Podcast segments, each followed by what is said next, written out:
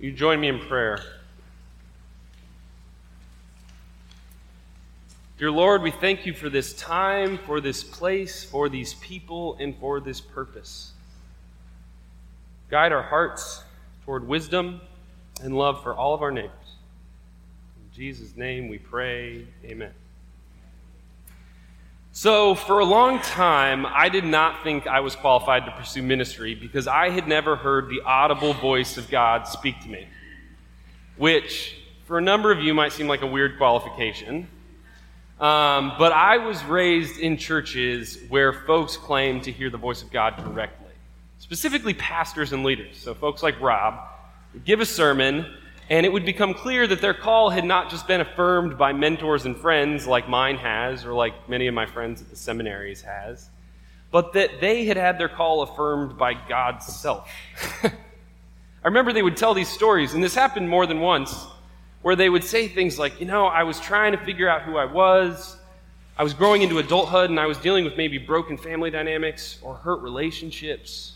I struggled with addiction I could not figure out what my purpose was. I was completely lost. And then I was driving down the road. Often they were driving. I don't, I don't know why. But they were driving. And from the passenger seat of my car, I heard God say to me, Preach the good news, serve my church, or simply you are loved. Now, I don't want to quibble with those sentiments, right? Because I agree with that. Those are things that people have told me, and I've been grateful to hear that from folks in my life. I think those are noble tasks. But I remember as a young person sitting in the pew paying just kind of slightly more attention than my other friends. I remember being frustrated and wanting to say, you know, that whole story was really relatable until you said, I heard the voice of God say whatever was to follow. Right? Has anyone been with me there? That when someone says they've heard the voice of God directly, it tends to make the rest of us feel rather underqualified or unspiritual or lacking a certain kind of piety. At least in my experience, which developed a kind of complex in me that I'm probably still working through. But often, these direct encounters with these pastors, when they would talk about directly encountering God, the thing that I struggled with is it seemed like they then were able to speak their words with divine authority. And then further, when they would fail ethically or morally or relationally, all of us were left wondering what to do with that authoritative word that we had heard from God but through them. I know for me, it's probably left kind of a lasting question in my head of what I'm supposed to believe about the Word of God or the revelation of Jesus if it can so easily be co opted by broken selfish vessels. And I bring this up today because our, our passage is about prophets, and these are spiritual teachers in the scriptures that are called to speak a message that they hear from God to the people of God. And I think for a lot of us, it gives that same queasy feeling I used to get when my pastors would say God spoke to them from the passenger seat of their car driving down I 5 in Oregon. Because our experience says that when someone claims a direct encounter with the divine, they may very well use it to hold power over the rest of us. Or they may see it as kind of a resource for getting them out of trouble, a kind of get out of jail free card, right? Because if I'm up here with authority and I say something to you, it's not really my fault because I'm not saying it, God's saying it. Just walk away slowly, everything will be fine. But the thing is, at least in terms of the Bible, when someone has a direct line to God, or when someone is a prophet in the scriptural sense, it doesn't tend to get them out of trouble, it tends to get them into trouble. Being a prophet or being chosen as a prophet in the scriptures is not a sign of your social and political power, it's actually a sign that you lack that cachet. And it's this realization that forced me to realize that many of my pastors growing up actually didn't read the scriptures very closely because the prophets often did not have the following that my pastors sought to have by claiming this kind of prophetic posture. The prophets didn't focus on controlling people through God's word, but instead on liberating them. The inspiration and wisdom of the prophets was rarely recognized, and for sure, the political leaders and the head of the empire at the time did not respect what the prophets were saying. Prophets were not popular. They were often unbalanced, not very moderate, sometimes viewed as a little crazy, but most of all, at least for me, what I've always taken to be the most significant thing about the prophets is they've had a keen ability to notice the moral stakes in our everyday decisions. Prophets, contemporary prophets, realize that our souls are not lost only if we march with the KKK, but if we fail to fight white supremacy in the confines of our family gatherings, our small groups, our jokes among friends. Rabbi Abraham Joshua Heschel um, was known for marching with Dr. King during the civil rights movement, um, is also a spiritual teacher, and wrote a lot about prophets. And there's a quote that he has written a while back that's always been meaningful to me, so I'm just going to read it in, in length a little bit. He says, To us, so us being regular folks, non prophetic people, so to us, a single act of injustice Cheating in business, a small exploitation of the poor, is a slight offense. But to the prophets, it's a disaster. To us, injustice is injurious to the welfare of the people. But to the prophets, it is a death blow to existence. To us, it's an episode. To them, it's a catastrophe, a threat to the world. To the prophets, even a minor injustice assumes cosmic proportions. And for me, a middle class white guy that gets paid to talk in front of people from time to time, I can't help feeling like Heschel's kind of sending that one my way a little bit, giving me some side eye, because a single act of injustice, a small exploitation of the poor, is only small if you are not poor, right? If you're on the negative end of economic inequality in this country, if you define your plan your week so that you can find a proper work rest balance as opposed to making sure you have enough meals for your family's survival, then no small exploitation of the poor is actually small or slight. And it brings me back to the Deuteronomy passage that we're reading today that talks about the prophet. And what I think is powerful when the passage says, The Lord your God will raise up for you a prophet it does not say the Lord God has already raised up someone who will be your prophet. It does not say that the Lord calls you to look up to your leaders in order to hear a prophetic word. No, it says God will raise up for you a prophet. It assumes that the person with prophetic wisdom has not already been raised up by society. It turns our attention away from prestige and influence, pulpits and banquet tables, and toward the word of God that comes from the neighborhood, from the local advocate, for maybe the community organizer that doesn't come in from the outside to do work, but works from within a community that is struggling. It may be that the implicit message behind this passage is that God has to raise up prophets because the people that have been raised up by society cannot be trusted as a source of wisdom.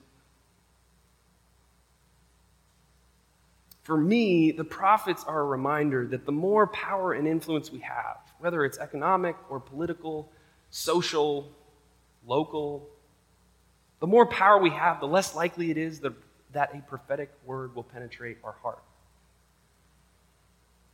I can't help but think of a quote by Barbara Brown Taylor when she says, What kind of revelations are we missing in this world when we insist on walking upright while so much of life happens closer to the ground? When we talk about prophetic wisdom, when we talk about divine revelation, we so often put it up in the rafters of high places when Jesus seems to be reminding us, I've been on the ground floor with the people the entire time. And I think this passage can be helpful because if I'm honest, I think that for a lot of us, we have a hard time saying that God's message should have authority because that's so often been tied to the authority of the most privileged folks in our world. God's power has been tied to the power of the most dominant regimes in people that we don't necessarily want to affirm that correlation. So we end up asking, how can we talk about the good news of Jesus without meaning that that's good news for the people that have all, are already benefiting the most? And that's a good concern to have. That's a concern I have, and I don't want to affirm that correlation. But I do think that if this passage leads us passage where God is raising up prophets. If the wisdom of God is found closer to the ground, or if the good news can be understood in the context of those who struggle towards survival, then believing God's word has authority means listening to our neighbors who don't. It's a kind of inversion of the way that maybe the church has historically talked about where we go to find prophetic wisdom. Now, this is where I'm, i admittedly take a turn. and I say that I think it's important for me to note that it's not lost on me that this is the first sermon that I am sharing with you after this community has gotten some pretty difficult news, right? That Pastor Rob and Kathy will be transitioning from this community after 25 years of powerful, and to stick with the theme, prophetic Christian leadership in this community. And so far, I've been encouraging us to seek out the wisdom of God, to seek out prophets maybe in unfamiliar places, amongst people and communities that will challenge those authoritative and dominating voices that tend to be the loudest in our world. And that even in churches, I can say for many people, at least of my generation, that even in churches, sometimes the need to find prophetic voices outside the church is because we've only experienced unhealthy leadership within the church. That we maybe have had pastors like the ones that I had growing up that said, I speak for God, and so you have to trust me, when deep inside I knew, I'm not sure I can trust you. But when you have the gift of wise leadership in a church, when we've been given by the grace of God a pastor who has pointed us toward the wisdom of God, toward love and compassion and not away from it. When a spiritual leader proves that they are trustworthy with our hearts and minds and energies, we cannot help but continue to look to them for wisdom, right? It feels a little less necessary, maybe, to find these places way out in the wilderness for spiritual teachers. When a pastor shows us that their actions have integrity and maturity, we don't experience the same need for finding a, a prophet away from the faith community. When for 25 years this pulpit has been a faithful expression of a gospel that is truly good news for everyone, then we will continue to go there to hear the message God intends for us. And we should. That's the right thing to do. But we are now entering into some unknown times, I think. We're moving into a period in the life of this community where we must reconsider how we discover God's prophetic wisdom. The likely outcome, and I want to say this because I really believe this, the likely outcome is that whatever leaders take the helm in a church like this for years and generations to come is going to encourage a fruitful affirmation of our vocation and calling no knowing. that's my starting place, is that assumption. But in the meantime, as we consider what transition is going to mean for us, we have the opportunity to explore the dynamic and diverse and sometimes disturbing ways that God speaks in the world. Similar to those dynamic, diverse, and disturbing ways that God spoke through the prophets. I can't help but feel like we're being called to embrace a spiritual gift of discernment. One that pushes past the religious elites to find the voice of one crying in the wilderness. One that says, hold on to wealthy Christians who just happen to run for office. And how can I be used to those people on the margins that are speaking their spiritual truth about what it really feels like to live a Christian life in this country or this state or this county or this neighborhood? a kind of discerning posture that admits we might need help finding prophets in our world because our divine radar or our life experience keeps us from knowing how to do that very quickly. And we are going to do this not because it's the plan B to Rob and Kathy's leadership. We do it because it's the most faithful action in light of what they have taught us. That God's grace is large enough for everyone, that hospitality has no bounds,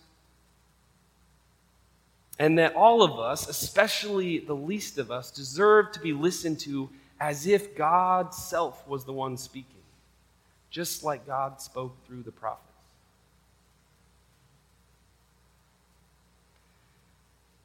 So let us go in grieving and yet hopeful peace. Let us go in discernment. Let us work to raise up prophets from the depths and proclaim a word of good news that is not just good news for us, but is good news for the outermost reaches of our world. Let us pray. Dear Lord, we thank you for this time, for this place, for these people, and for this purpose. This is not an easy time for a local community. And we are forced to get familiar with change again at a time where maybe we didn't want to do that. I know I didn't. but Lord, we follow your lead toward a broader vision, a larger purpose, toward a care for our neighbors that includes our current leaders, our former leaders, our future leaders, that pushes the boundaries of what our neighborhoods are so that when we talk about neighbors, it is less limited than it was the day before. We pray that you inspire us to put our legs to action when our words aren't quite at the place of being able to motivate us. May you remind us that what we believe is not only what matters, but how what we do is connected to that belief. May you encourage us to do this not only with pain that some of us may be feeling, but with joy, with thankfulness, with gratefulness that joy comes in the morning. But the reason we need the morning is because there may have been a long night for a while. And so we go forward into this town and into this place ready to think deeply in community, to not take this time and this purpose on individually, but instead to talk with one another, to encourage one another, to pray with one another, and to strategize about what our community is in light of the mission of God and the gospel of Jesus in this time and place. Lord God, we continue to lift up those in our community that have been on our hearts. Some for weeks, some for days, some for hours. We continue to lift up Cynthia, Katie, Steve. We pray for Kathy Boxall. We pray for Alexis. And in her youth, her difficult health struggle with cancer. We pray for Elaine, who is still figuring out how to support children and family and pets despite a brain tumor. We're thankful for a reminder of the wildlife, of the grace and the life that you give to this world outside of our human neighbors. And we pray that that is another reminder of the broadness of your mercy and the breadth of your care. And so, God, we enter into a time of silent prayer and reflection, asking that those prayers and needs that have not been voiced are at least articulated to you, and maybe, hopefully, can be shared in community so that needs can be met by those we sit next to every Sunday morning.